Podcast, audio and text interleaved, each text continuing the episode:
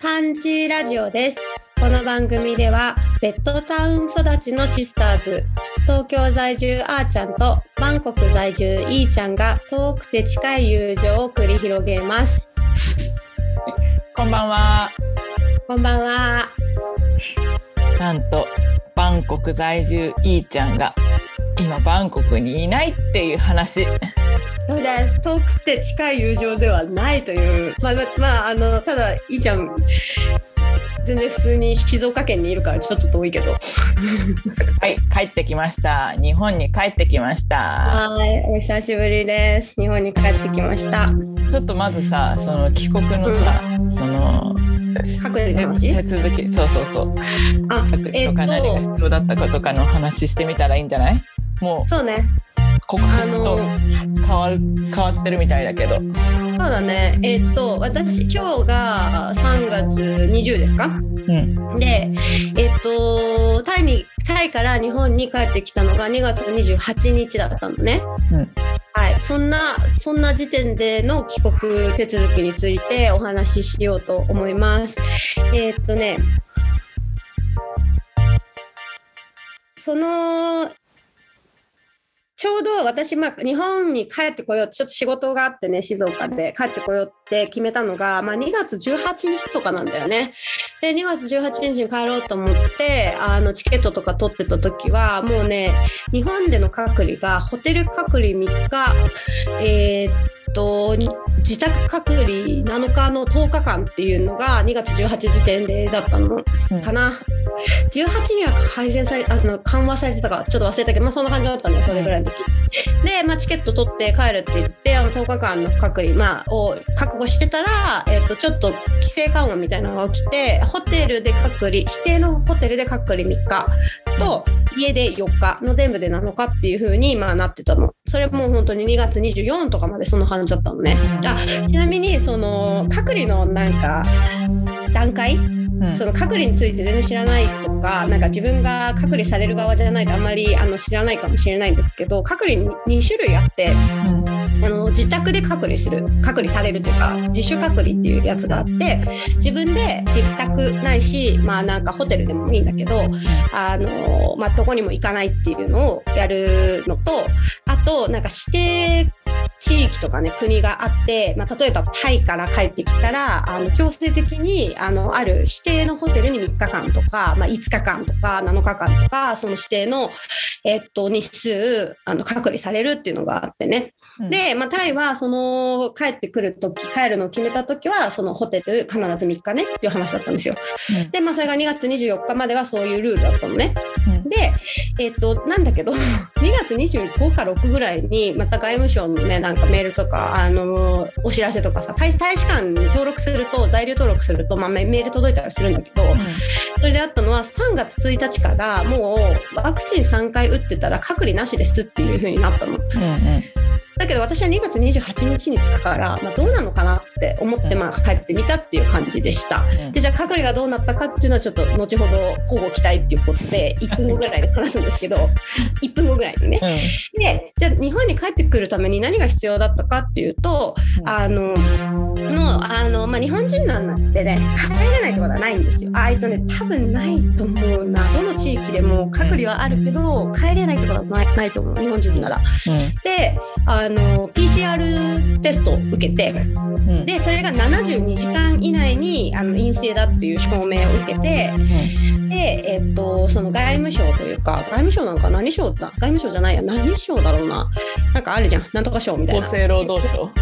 ああかもしれない。なんかそういう保険とか病気を司る人たちがなんかこう認めるフォーマットっていうのがあるんですよ。うんでそれにあの、まあ、タイならタイ、まあ、他の国なら他の国の、まあ、医療機関ないし PCR ができるところで PCR を受けてうん。でその指定のフォーマットに書いてもらってうん。その陰性でしたよっていうのを書いてもらってでそれを持って、まあ、日本に帰るうんっていう感じでした。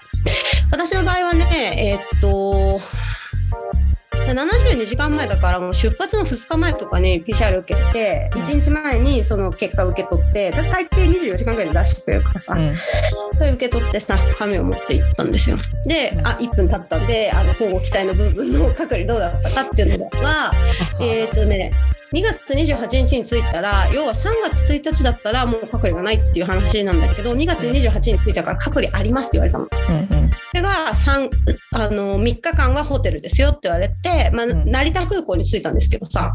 成田空港に着いたらなんかあのき聞いてみたらね、まあ、とりあえずあの、まあ、2月28日なんで絶対3日は隔離ですよっていうふうに言われて。うん。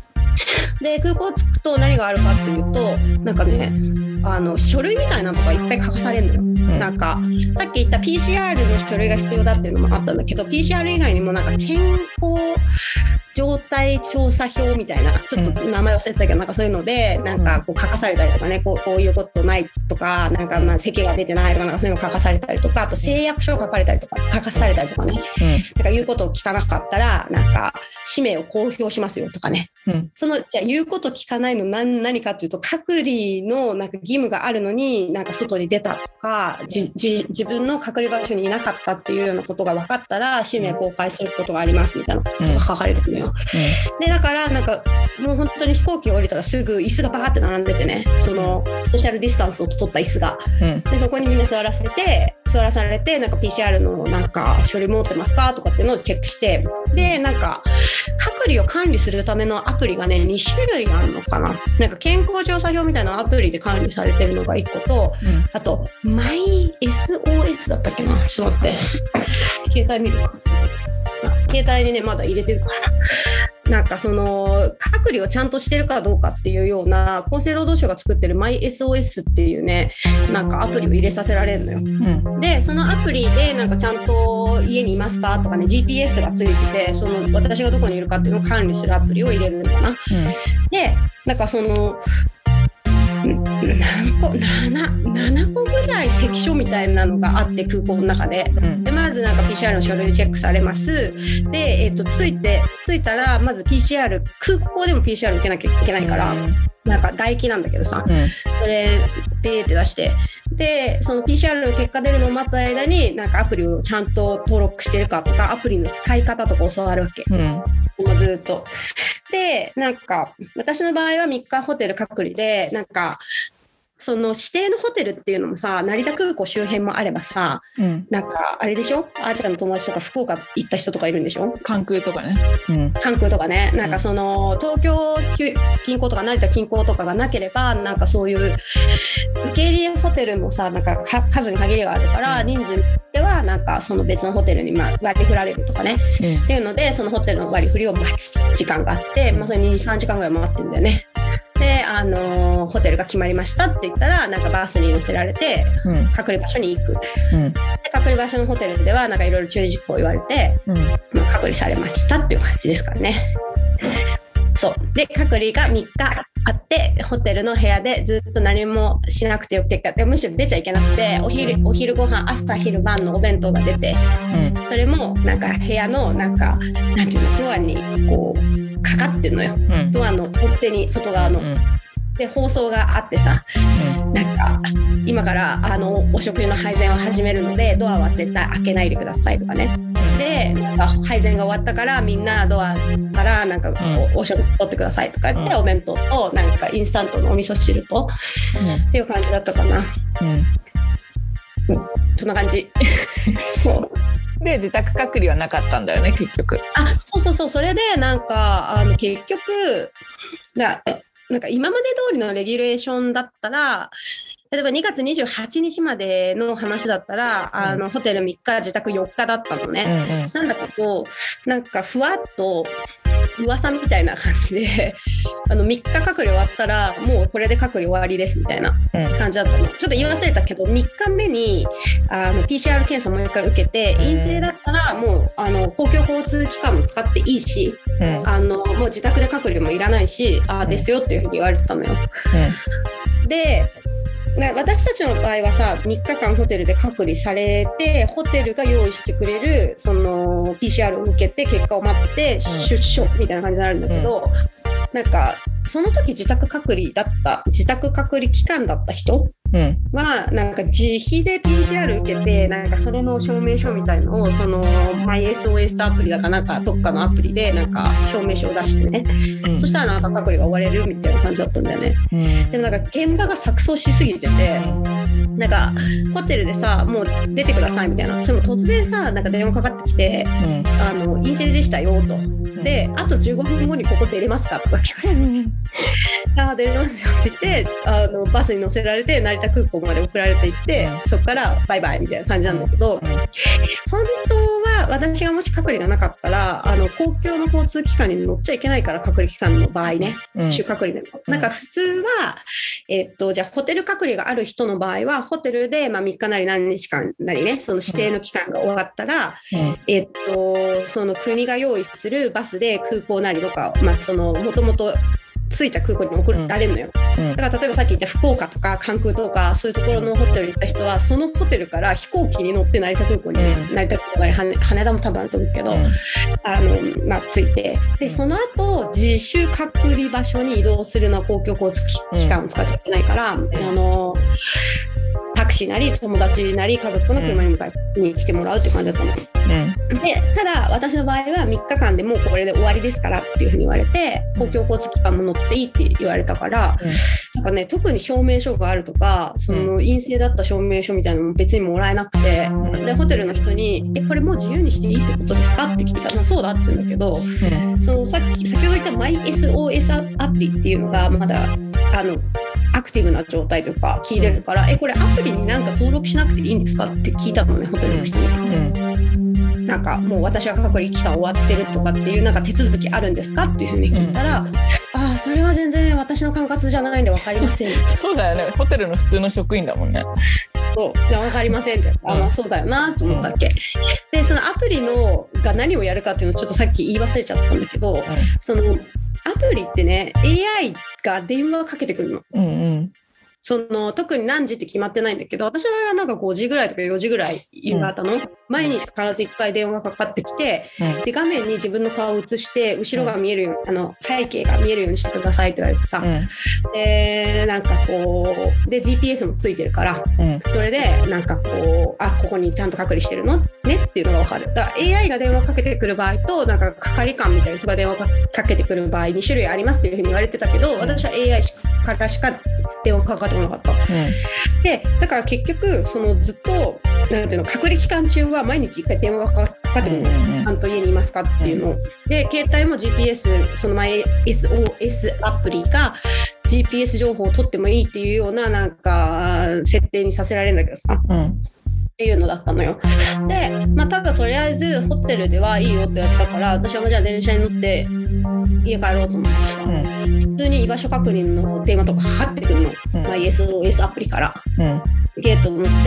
であとなんか MySOS アプリってなんか最初に自分がその隔離場所に到着した時に現在地登録みたいなのを押して押すだけでなんかその GPS のデータが入るんだけどそれで私なんか間違って移動中になんか成田からなんか東京行く間の間になんか押しちゃったのよ間違ってその、うん。現現在地登録みたいで葛飾区みたいなことになったんだけど、そしたらなんか警告みたいなのがアプリから来て、うん。なんかあなたが登録しているところとは違います。速やかにあの隔離場所に戻ってくださいみたいな連絡取って、えへー。私はもう放免されてるんじゃないのかなとか思ってすごいドキドキした。うん。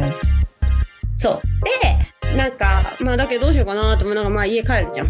でもなんか毎日電話かかってくるしだからなんかお問い合わせフォームみたいなのがあるのよ。お問い合わせメールみたいな。うん。であのこういうふうにな要はもうあなたの場合は3日で隔離終わりって言われたけどあのアプリがまだ全然反応するし電話してくるしなんかもう氏名あなたの氏名公開する可能性ありますよみたいな警告文とか送ってくるからさ、うん。っていうのをメールしたらなんか返事が来てなんか、あの全然もうあなたの隔離は終わってるんですけどなんかちょっとシステム上うんあのアプリをこうなんだろう直すことはできないから無視してくださいっていうメールが来てうんそんな感じです。ちゃんとメール返ってくるんだ。えー、2日ぐらいかかったかな。うんででもなんか2時その後またその無視してくださいって言われたんだけど何回も電話がかかってきてで無視してたら無視すんなみたいなこと言ってくるからさアプリが。うんうん多もう一回あのちょっとこういうふうに言われてるんですけどみたいな。ちょっと怖めの警告文が来るからさ、うん。うん。強めの。って言ったらなんかまたそのインフォのメールから本当にすみませんみたいな。ごめんなさい。不愉快な思いをさせてすみません大変だ現場は錯綜してる。そう。っていう感じが毎隔離報告。うん。でも快適だったよ。3日間だけだからね。うんうん。そうそうそうそう。そんな感じが隔離だったかな。成田のね東横イン。うん。成田空港近くの東横イン。あーちゃんもよく前のお仕事でお使いになってよくでもないけどね。うん。まあ、たまにね。よくある。うん。なんかね広かったし広いっていうか、まあ、新宿のアパホテルに比べたら全然広いって感じだったし。うん一応窓もあって中庭があったから外も見えたし、窓ないときついだろうね。と思うな。でもまあ3日だとね結構いけちゃうよ。うん。2週間とかだと結構修行だってあーちゃんの友達とか言ってたんでしょ。私の友達が言ってた。うん。そんな感じでしょうか。はい。はい。さあそうか報告駆け足で今はもうすっかり日本に馴染んじゃって。そうね日本どうすか？2, 年2年ぶりの日本は。なんかねなんか日本っていいねみたいな感じには正直思ってないっていうのが正直な感想かな。っうん。そていうのの心は。がはい。その心はなんかあのーなんて言うんだろう。心が死んでるっていうのとちょっと近いと思うんだけどうん。感情があんまりこうアップダウンしなくなってんのかなっていう気もしてて。え誰が？なんかあ私が私が。その、日本に対しての気持ちみたいな。なんか、1年ぶりとかねあとなんていうの？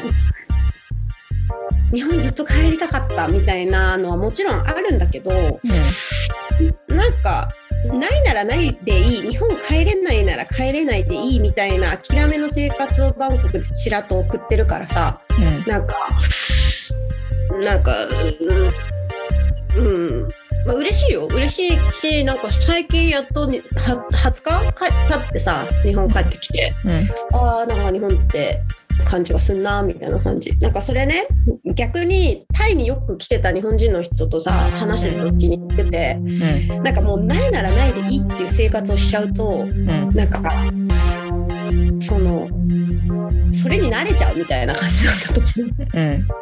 タイに慣れてるってこと？うそうタイに慣れてるうん。とか、まあ、か彼の場合はその話した人の場合はタイに行かないことに慣れてるからうん。でなんかだから遠距離恋愛をしすぎてもう別に付き合ってなくてもいい彼氏への感情みたいな感じになっちゃったのかなみたいな。ないならないでいいやってことね。そう。あとあれじゃない？なんかマンボウとか。マンボウ？マンボウ？マンボウ？まん延防止とかでさ全然特に会えないし私の場合今ずっと静岡で仕事してるしさ隔離終わったらすぐあの仕事で静岡来てるから。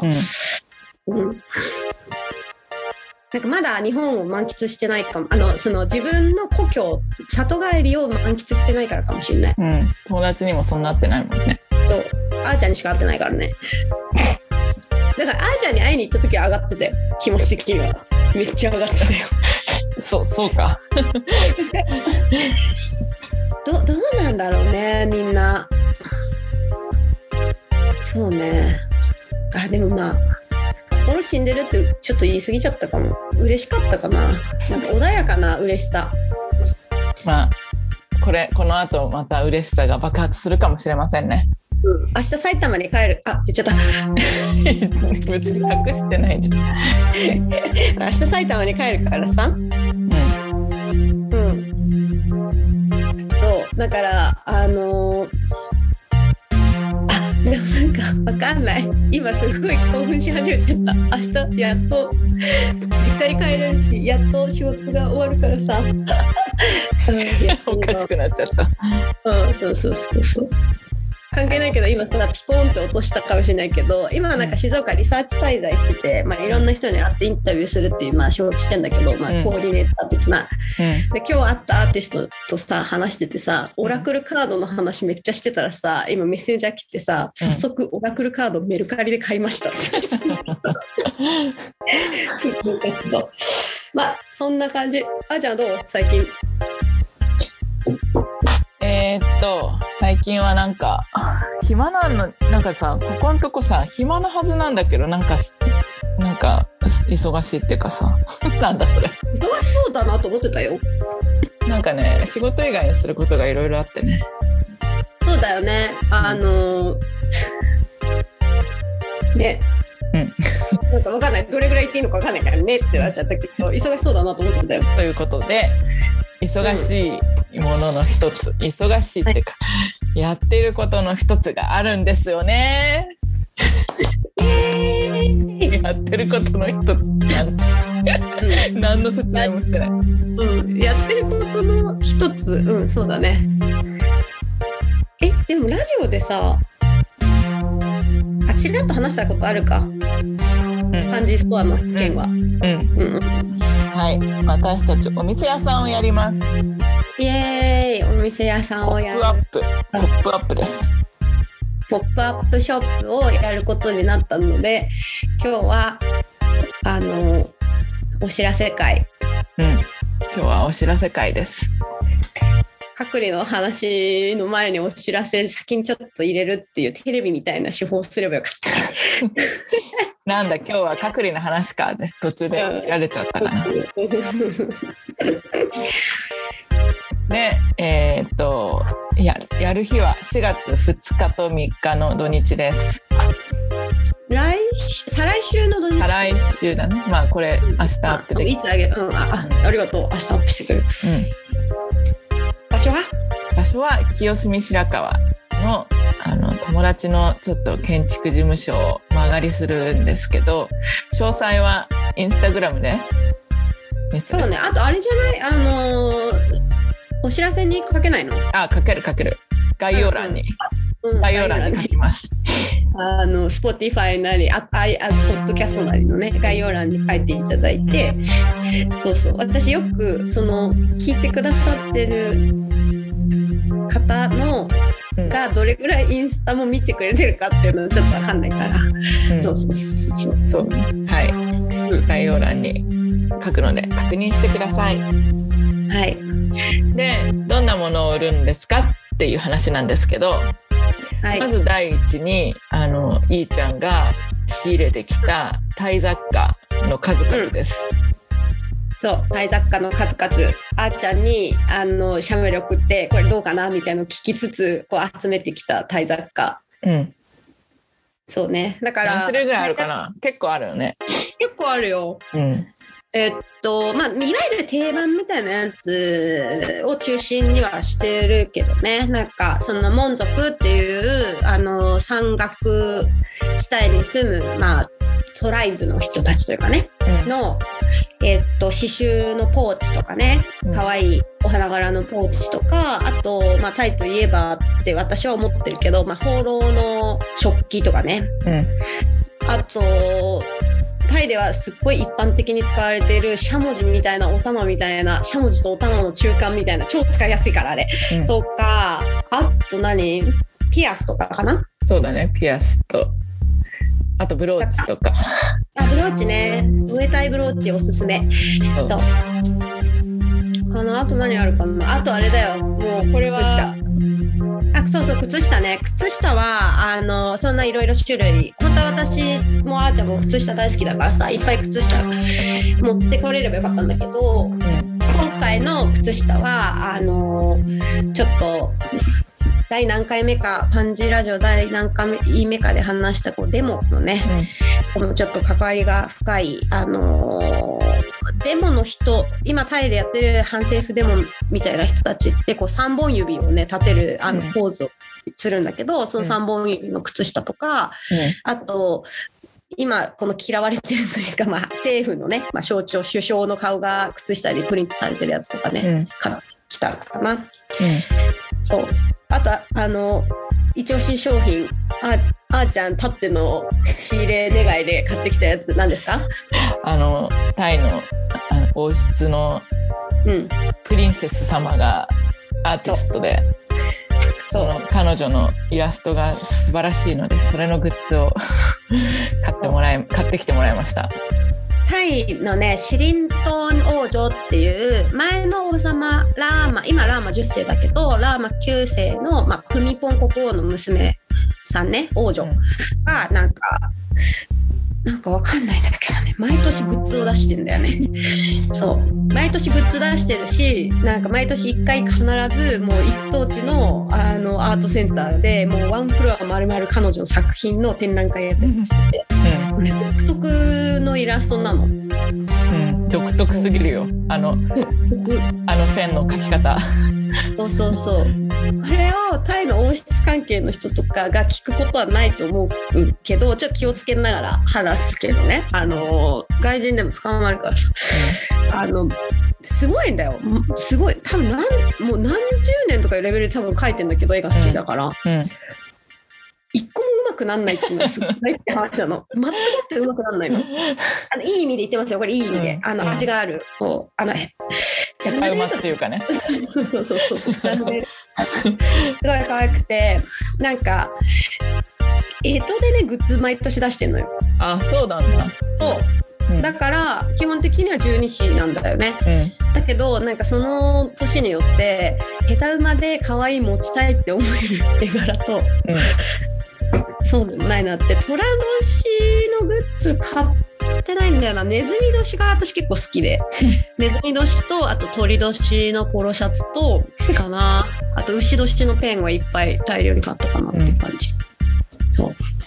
あとなんか、その王女様グッズで謎のなんか花の刺繍のなんかトラベルバッグみたいなね下着とか入れられるバッグとか買って まあそんな感じ？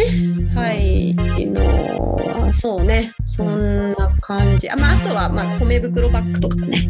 あ米袋を再利用した、まあ、エコバッグみたいなショッピングバッグみたいな。そう私あれは随分私もいいちゃんにもらって使ってるけど丈夫だね。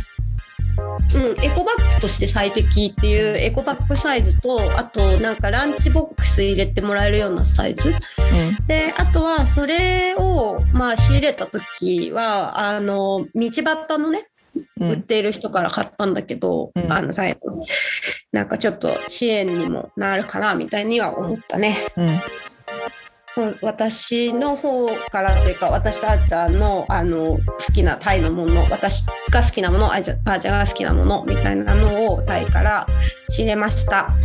で他には何があるんですか、他には、えっと、私がファン個人的にファンなものを集めあファンってあの楽しいって意味じゃなくて。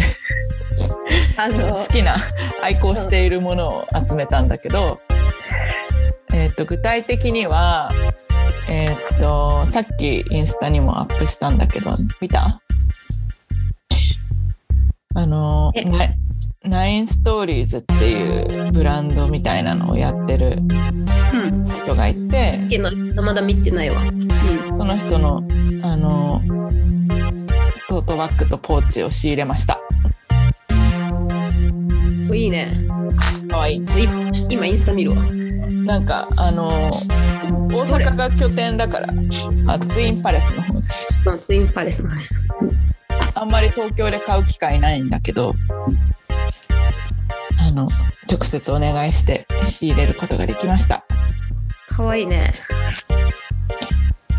本を入れるポーチなんだよねそのポーチあー本入れポーチいいね。本本読書アカウントみたいのもやってる方でそれがまたいいんだけどあとあのーすごくメッセージ性のあるピンバッジも仕入れてます今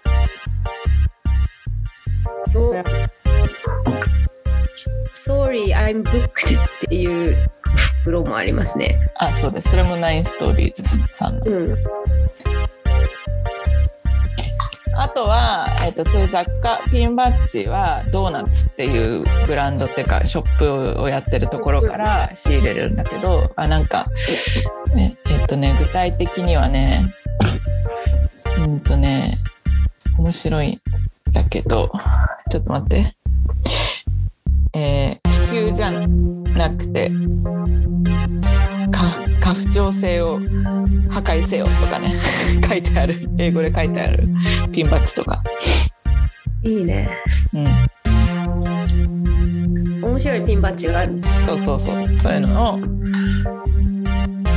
ちょっと持ちたくなっちゃう。もの。それが雑貨であとは私のファンの、うん。えー、とジンをいろいろ各種取り揃えてます。いいね。その中のあの仕入れた書籍の一つがいーちゃんに今貸しているうん。「まあまあ夫婦ボリューム2ラオ」タイラオスキコの本なんだけど、それとかあれあれはジンっていう扱いなの？うんいやジンっていうかまあリトルプレスうんうん。個人自費出版してる、うん自費出版。すごいね。いいよ。まあまあ夫婦。まあ、タイが好きな人がそれを買っていくとさらにいいんじゃないでしょうか。ね。あとタイとか興味なくても普通に文章が面白すぎてうん、笑う。笑えるよね。くすって。クスってなる。なんかその静岡滞在でまあまあバタバタしててでもなんか一末の清涼剤っていうかね別に爽やかっていう感じではないんだけどあの笑わせていただくっていう感じでねよかったよ。うんまあ、その面白さあーちゃんからまあちらっと聞いててうんなんか最初の冒頭冒頭からなんか笑えるっていうか面白いんだけどうんそれ聞いてたけどもう一回読んで爆笑するっていう感じだったから。うん、おすすめの本です。あと私そのまあまあ夫婦ボリューム2でおすすめしたいのは著者禁影みたいな写真が超好きなんだけあーなんかメコン川をバックにみたいなやつね。どオーバーショット？みたいそうそうオーバーショット。な、うんうん、あとは？あとジンをいろいろあの集めてるんだけど もう一もう一回言うけど。なんかねジンの中でもあの強いられてよかったなと思ったのはうん前私がジンのこと話す回があったじゃん。その時にもちょっと話したかもしれないけど、私がジンを作る作りたいなと思ったきっかけは、アギーさんっていう人とか、うん。ダーティーさんっていう人のうん。パーソナルジンを読んで面白くて面白いというか良くてなんかパーソナルな感じとか手作り感がある感じとかすごい素敵で。でその zine に出会ったから私もなんか作ろうって思ったんだけど、その2人の zine もあ、うん。ダーティーさんっていうかダーティーさんが所属してるクライ・イン・パブリックっていうグループの zine もうん。取り揃えております。イエーイ。だからイエイあの面白いから。ただいい。何か何か見つかると思う。何かいいものが見つかると思うので、ぜひ遊びに来てほしいと思います。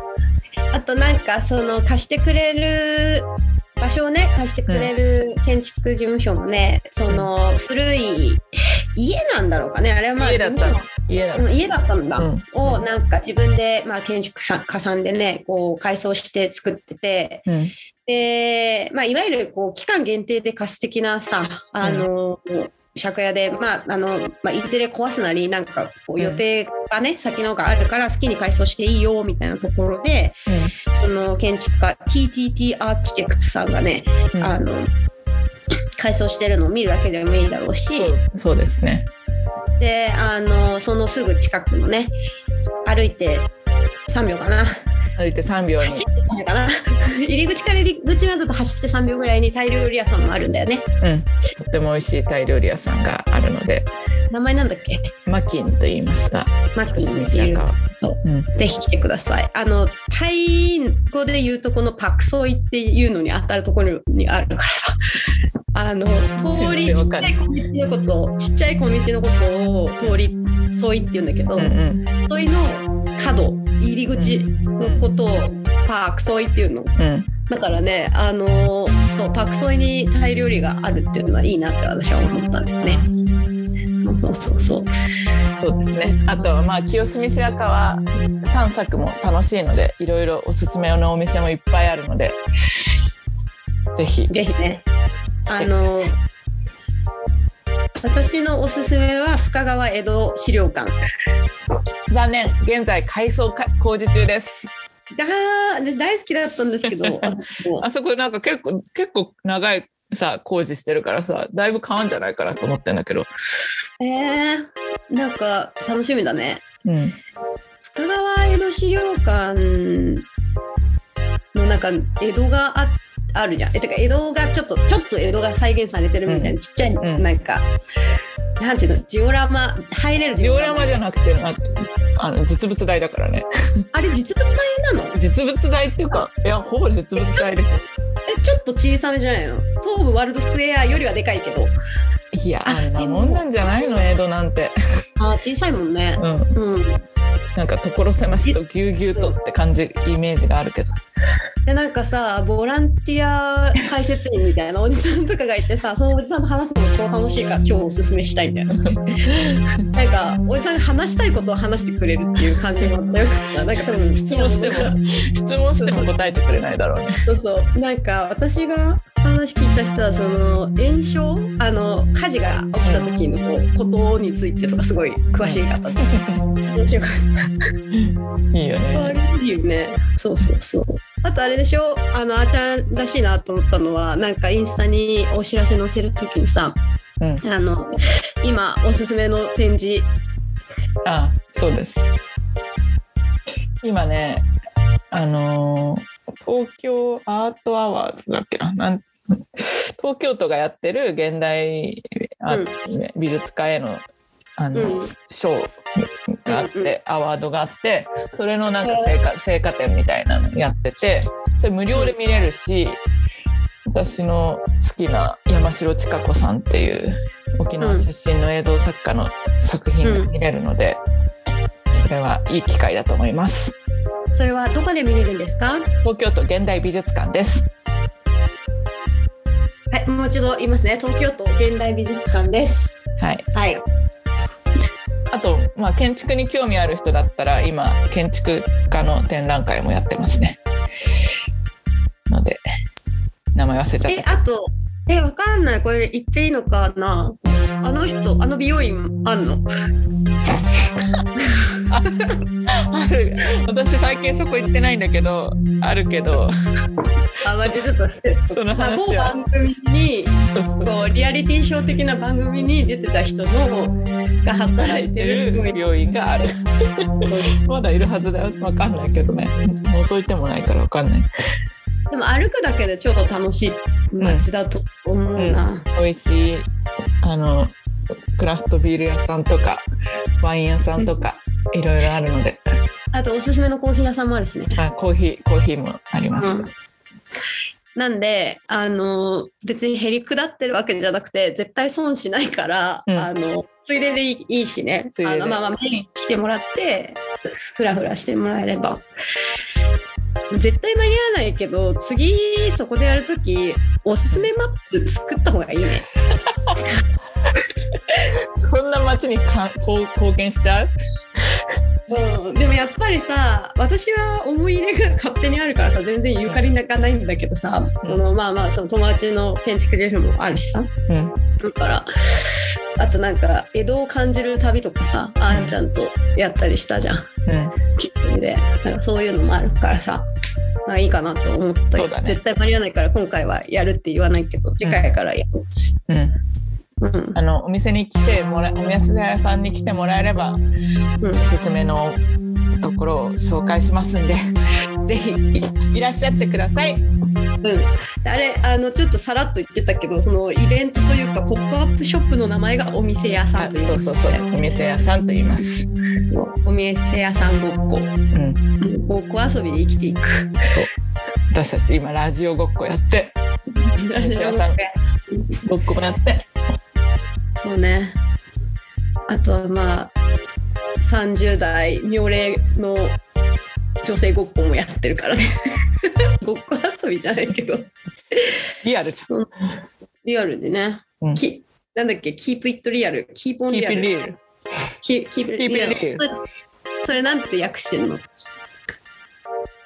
あのね私それはねすす意訳があって毎毎意訳があって、まあ、自分で考えろってことだね、自。分の頭で考えろよ。考えろっていうね、うん。そういうことなんだよな。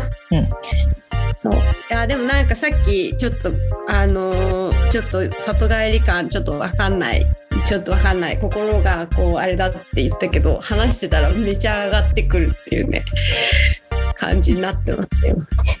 そうでもなんかなんだろう大人になったのを感じるね。なんか浮き足立たず楽しんでいけるっていうのがねありがたいよ。そう。そんな他にお店屋さんで言いたいことある、うーんそうねえっとマイバッグを持ってきてもらうことになると思います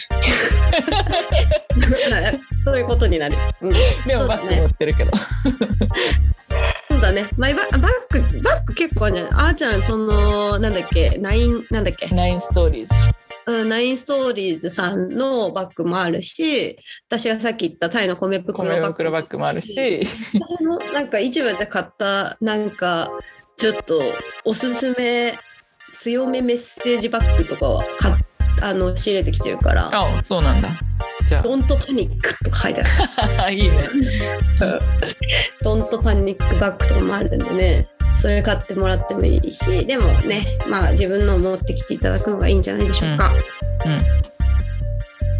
はい。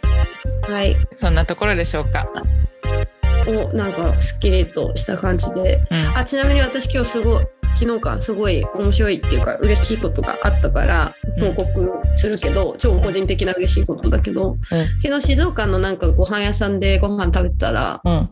静岡市内のうん。あの私ガレージロックって言われる分野が好きなんだけどうん。それで有名なおじさんがたまたま隣で静岡の人なの？そう静岡の人なの。すごいなんかあの興奮しましたっていう話でその当時見てた私が、まあ、10代から20代に見てたバンドの動向を全部教えてもらうっていうね、うん。ちょっと嬉しいことがあったよ。まあ、以上私の嬉しかったこと。私の嬉しかったことはうん、えー、とちょっとないですね。なちょっと待って待ってちょっとちょっと探そう。あ。探したいな。でもずっと家にいたからな今日あ今日の一番のびっくりしたことはうん。なんかさ3連休だったでしょ？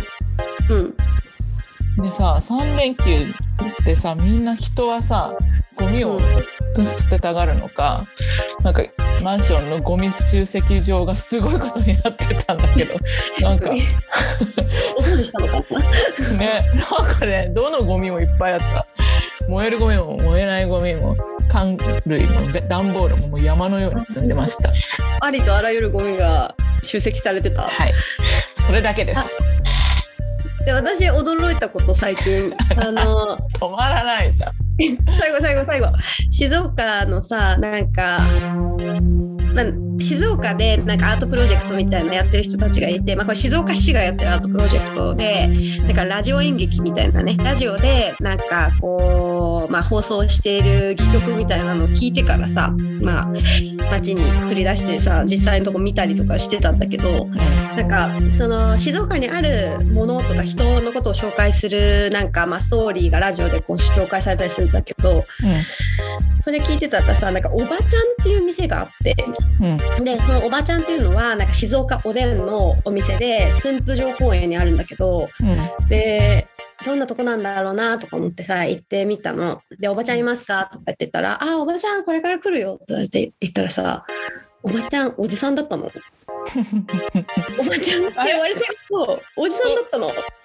その話さあの、それみたいな話さあの、まあまあ夫婦書いた男女亮さんのもう一つ貸した声はこれからっていう、まだ読んでないんどこからか。